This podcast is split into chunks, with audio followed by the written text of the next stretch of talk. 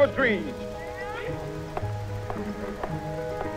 My four little children will one day live in a nation where they will not be judged by the color of their skin, but by the content of their character. I have a dream today. Às dezoito e cinco da quinta-feira de quatro de abril de mil novecentos e sessenta e oito, Martin Luther King foi morto a tiros enquanto estava em uma varanda do lado de fora do seu quarto, segundo andar do Lorraine Motel, em Memphis, Tennessee. A notícia do assassinato de King provocou grandes surtos de violência racial, resultado em mais de quarenta mortes em todo o país e extensos danos materiais em mais de cem cidades americanas. James Earl Ray, o fugitivo de quarenta anos, mais tarde confessou o crime e foi condenado a noventa anos de prisão. Durante o funeral de King, foi tocada uma fita do qual King falava de como queria ser lembrado após a sua morte. Abre aspas. Gostaria que alguém mencionasse naquele dia que Martin Luther King Júnior tentou dar a sua vida servindo aos outros. Palavras de Martin Luther King Júnior Fecha aspas. Estúdio Boston Podcast T V começa mais uma série, desta vez não criminal, não sobre serial killer, mas a série que nós iniciamos, que é fantástica, sobre casos e eventos não solucionados na nação estadunidense, e não só aqui. Espere e aguardem mais eventos que nós vamos estar demonstrando. Mas hoje, de fato, vamos falar sobre um dos fatos que mais marcou a nação estadunidense, e não melhor do que falar sobre um homem que pregou um sermão, que submergiu até mesmo o sermão de homens como Abraham Lincoln e vários outros homens do século passado. Estamos falando de um homem que teve uma morte trágica após as dezoito horas da tarde, em um dia do qual ele pregou um dos mais belos sermões da sua vida. Por favor, não deixe de clicar no sininho, dar like e compartilhar. Os Estúdio Boston Podcast agradece sua presença. E você que está nas demais plataformas em vídeo e em áudio, gostaria de deixar um forte abraço e que vocês possam também estar compartilhando os Estúdio Boston Podcast. Empresários, amigos que têm colocado um forte anúncio aqui. E tem destacado vários markets diários, né, que são anúncios de parceria com os Estúdio Boston Podcast. Deixo o meu forte abraço. Hoje o Estúdio Boston Podcast é um oferecimento de uma pessoa fantástica, que é Elisange Alencar, que também é C E O dos Estúdio Boston Podcast. E se você gostaria de avaliar a compra de uma casa aqui no estado de Massachusetts, na região de Boston, se você tem vontade de fazer a primeira compra comercial, gostaria de deixar aqui destacado o Alex Pix, o nosso diretor, vai colocar o número da Elisange Alencar e você possa avaliar a ela como corretora. Um forte abraço aqui para Elisange, o Oscar, e gostaria que vocês clicasse no sininho. Na manhã de três de abril de mil novecentos e sessenta e oito, o doutor Martin Luther King Júnior se preparou para ir a Memphis, Tennessee, pela terceira vez em três semanas em apoio aos trabalhadores sanitários em greve na cidade. A primeira marcha trouxe aproximadamente mais de quinze mil pessoas para ouvir o cansado, mas ainda comandante líder dos direitos civis, falar no bispo Charles Mason, Templo, em dezoito de março. Ele voltou para liderar uma marcha de dez dias depois, apenas para ver manifestações dissolver em tumultos e caos, que deixou um estudante do ensino médio morto, consternado com o resultado e desencorajado pelos funcionários que queriam que ele se concentrasse na próxima campanha dos pobres na capital do país. King, no entanto, estava determinado a liderar uma segunda marcha bem-sucedida em Memphis para provar que seu método de demonstração não violenta ainda tinha força. King estava exausto durante seus últimos dias, conforme relatado no livro Rendição de Martin Luther King Júnior Depois de chegar, King e seus companheiros receberam uma liminar que os impedia de liderar uma manifestação na cidade. Ele se reuniu com sua equipe jurídica no Lorraine Motel para discutir a estratégia e seguiu com outra reunião com um grupo local de poder negro chamado Invanders, com o objetivo de impedir uma possível repetição das ações instigadoras de motim que se torpedearam seu último esforço. Lutando contra um resfriado e exausto após semanas de viagem, King enviou seu tenente-chefe Ralph Abernathy para falar em seu nome no Bispo Charles Mason Temple naquele dia. Embora o tempo tempestuoso tenha prejudicado o comparecimento, Abernathy sentiu a decepção da multidão com a ausência de King e convenceu o célebre orador por telefone a fazer uma aparição. Ele fez seu famoso discurso, abre aspas, eu estive no topo da montanha, fecha aspas, um dia antes de sua morte. King levou a público a uma viagem no tempo pelos destaques da civilização humana e revelou que aqui, em meio à luta pelos direitos humanos na segunda metade do século vinte, era exatamente onde ele queria estar. Ele, no entanto, também lembrou como havia sido esfaqueado dez anos antes, quando um mero espirro poderia ter rompido sua vida e o impedido de fazer parte da história dos direitos civis. Abre aspas. Não sei o que vai acontecer agora. Temos alguns dias difíceis pela frente, fecha aspas, disse ele, aproximando-se do clímax presciente. Abre aspas. Mas isso realmente não importa para mim. Agora, pelo fato, já estive no topo da montanha. Como qualquer pessoa gostaria de viver uma vida longa, a longevidade tem seu lugar, mas não estou preocupado com isso agora. Eu apenas quero fazer a vontade de Deus. E por isso estou feliz esta noite. Não estou preocupado com nada. Não estou temendo homem algum. Meus olhos viram a glória do Senhor. Fecha aspas. Totalmente exausto, King foi ajudado a voltar para seu assento, com lágrimas brotando de seus olhos.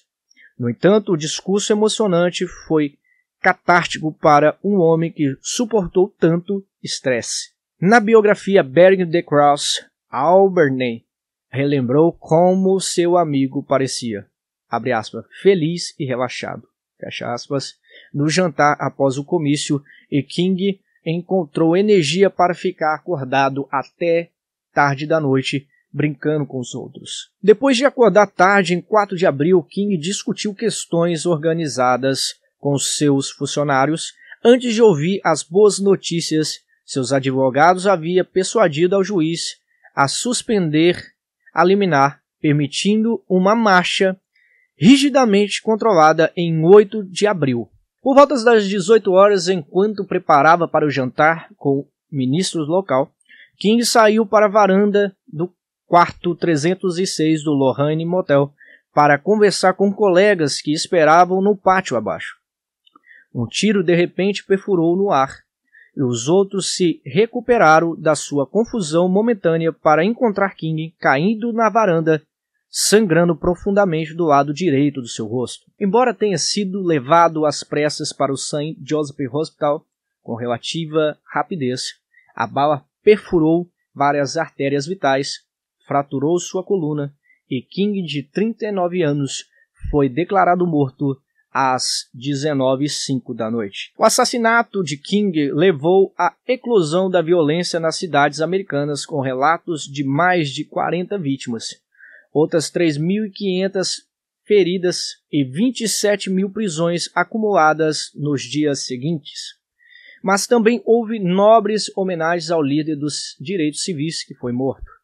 O presidente Lyndon B. Johnson decretou sete de abril como Dia de Luto Nacional, enquanto o dia de abertura da temporada da Liga Principal de Beisebol e a transmissão do Oscar foram suspensos. A marcha de oito de abril transcorreu conforme planejado, com a viúva Coretta Scott King liderando cerca de quarenta e duas mil pessoas que se manifestaram pelas ruas de Memphis. No dia seguinte, outros cinquenta mil apoiadores acompanharam o caixão puxado por uma mula de King pelo centro de Atlanta até o cemitério Southview. Em dezesseis de abril, a causa que consumiu os últimos dias da vida de King alcançou seu objetivo, pois a cidade de Memphis concordou em melhorar os salários e reconhecimento do Sindicato dos Trabalhadores do Saneamento. Logo após o assassinato, um policial descobriu um pacote contendo um rifle Remington trinta zero seis ao lado da pensão. A maior investigação da história do Federal Bureau of Investigation, ou melhor dizendo, F B I, levou seus agentes em um apartamento em Atlanta. As impressões digitais descobertas no apartamento correspondem às de James Earl Ray, um fugitivo que escapou de uma prisão de Missouri em abril de mil novecentos e sessenta e sete. Os agentes do F B I e a polícia em Memphis apresentaram mais evidência de que Ray havia se registrado em quatro de abril na pensão de Saltman Street e que ele havia alugado um quarto no segundo andar, perto de um banheiro comum com a vista para o Lorraine Motel. A identificação de Ray como suspeito levou uma caçada internacional. Em dezenove de julho de mil novecentos e sessenta e oito, Ray foi extraditado da Grã-Bretanha para os Estados Unidos para ser julgado. Em um acordo judicial, os promotores do Tennessee concordaram, em março de mil novecentos e sessenta e nove, em renunciar à pena de morte quando Ray se declarou culpado das acusações do assassinato. As circunstâncias que levaram ao apelo mais tarde a tornar uma fonte de controvérsia quando Ray levantou uma confissão logo após ser condenado a noventa e nove anos de prisão. Durante os anos que se seguiram ao assassinato de King, as dúvidas sobre a adequação do caso contra Ray foram alimentadas por revelações da extensa vigilância de King pelo F B I e outras agências governamentais. A partir de mil novecentos e setenta e seis, o Comitê de Assassinato da Câmara, presidido pelo deputado Louis Stokes, reexaminou as evidências sobre o assassinato de King, bem como o presidente John F. Kennedy. O relatório final do comitê sugeriu que Ray pode ter sido conspiração de fato se realmente foi o assassinato, o vilão da sentença naquele momento. O relatório, no entanto, concluiu que não havia nenhuma evidência convincente de que havia cumplicidade do governo no assassinato de King. Depois de relatar sua confissão de culpa, Ray continuou a manter sua inocência, alegando ter sido enquadrado por um contrabandista de armas que ele conhecia como Raul. E isso em mil novecentos e noventa e três, o advogado de Ray, William F. Pepper, procurou obter apoio popular para reabrir o caso de Ray, encenando um julgamento simulado, televisionado, de Ray, no qual o júri o considerou inocente. Em mil novecentos e noventa e sete, membros da família de King apoiaram publicamente o apelo de Ray como um novo julgamento, e o filho de King, Dexter Scott King, apoiou as alegações de inocência de Ray durante um encontro na prisão televisionada. Apesar desse apoio, as autoridades do Tennessee se recusaram a reabrir o caso e Ray morreu na prisão em vinte e três de abril de mil novecentos e noventa e oito. Mesmo após a morte de Ray, as alegações de conspiração continuam a surgir. Já em mil novecentos e noventa e nove, em nome da viúva e dos filhos de King, Pepper ganhou um veredito civil simbólico de homicídio culposo contra Lloyd Jowers, proprietário do Jim Grills, um restaurante do outro lado da rua do Lorraine Motel. Embora o julgamento tenha sido produzido testemunhas consideráveis que contradizem o caso original contra Ray, o Departamento de Justiça anunciou em dois mil que sua própria investigação interna, lançada em mil novecentos e noventa e oito a pedido da família de King, não conseguiu encontrar as evidências suficientes para justificar uma investigação mais aprofundada. Para você que está assistindo esse vídeo, eu quero, gostaria de deixar aqui duas observações. A primeira é que o doutor Martin Luther King nunca lutou só contra o racismo. O seu legado é fantástico, que permeia nas vozes nas ruas estadunidenses até hoje. O seu sermão mais famoso, que começa com a seguinte expressão, abre aspas, I have a dream, fecha aspas. E eu gostaria de falar para vocês, eu também tenho um sonho, todos vocês têm um sonho. Todos vocês lutam por isso, mas o doutor Martin Luther King deixou um legado de lutar pelos direitos civis, para, pela igualdade não só de cor, mas pela igualdade de direitos, de salário na sociedade, e que isso permeia até hoje como vozes na sociedade. E o seu sermão, sim, submergiu todos os outros sermões do século passado. E o interessante disso é que eu deixo a segunda A segunda observação, você pode comentar aqui se você acredita como a família do doutor Martin Luther King em várias coisas, conspirações, e que realmente Ray não assassinou o doutor Martin Luther King. Mas o que você não pode deixar de citar é que a vida e o seu legado vai permanecer para sempre. E que, de fato, a sociedade precisa de homens como o doutor Martin Luther King. E por mais que muitas vezes assassinados e calados, a sua voz permeia na sociedade, levando muitos pelo bem, sem matar, sem roubar, sem destruir nada de comércio, mas pelas ruas, gritando pela liberdade, e eu ainda vejo isso. Eu estou vendo no Irã, estou vendo na Síria, em vários países, até mesmo no Brasil, pessoas gritando pela sua liberdade, pela paz e pelo seu direito. Então não deixa de fazer isso com amor e paz, porque senão não é o legado do doutor Martin Luther King. Um forte abraço. Termino aqui esse vídeo. O próximo vídeo também vai ser marcante. Não deixa de compartilhar.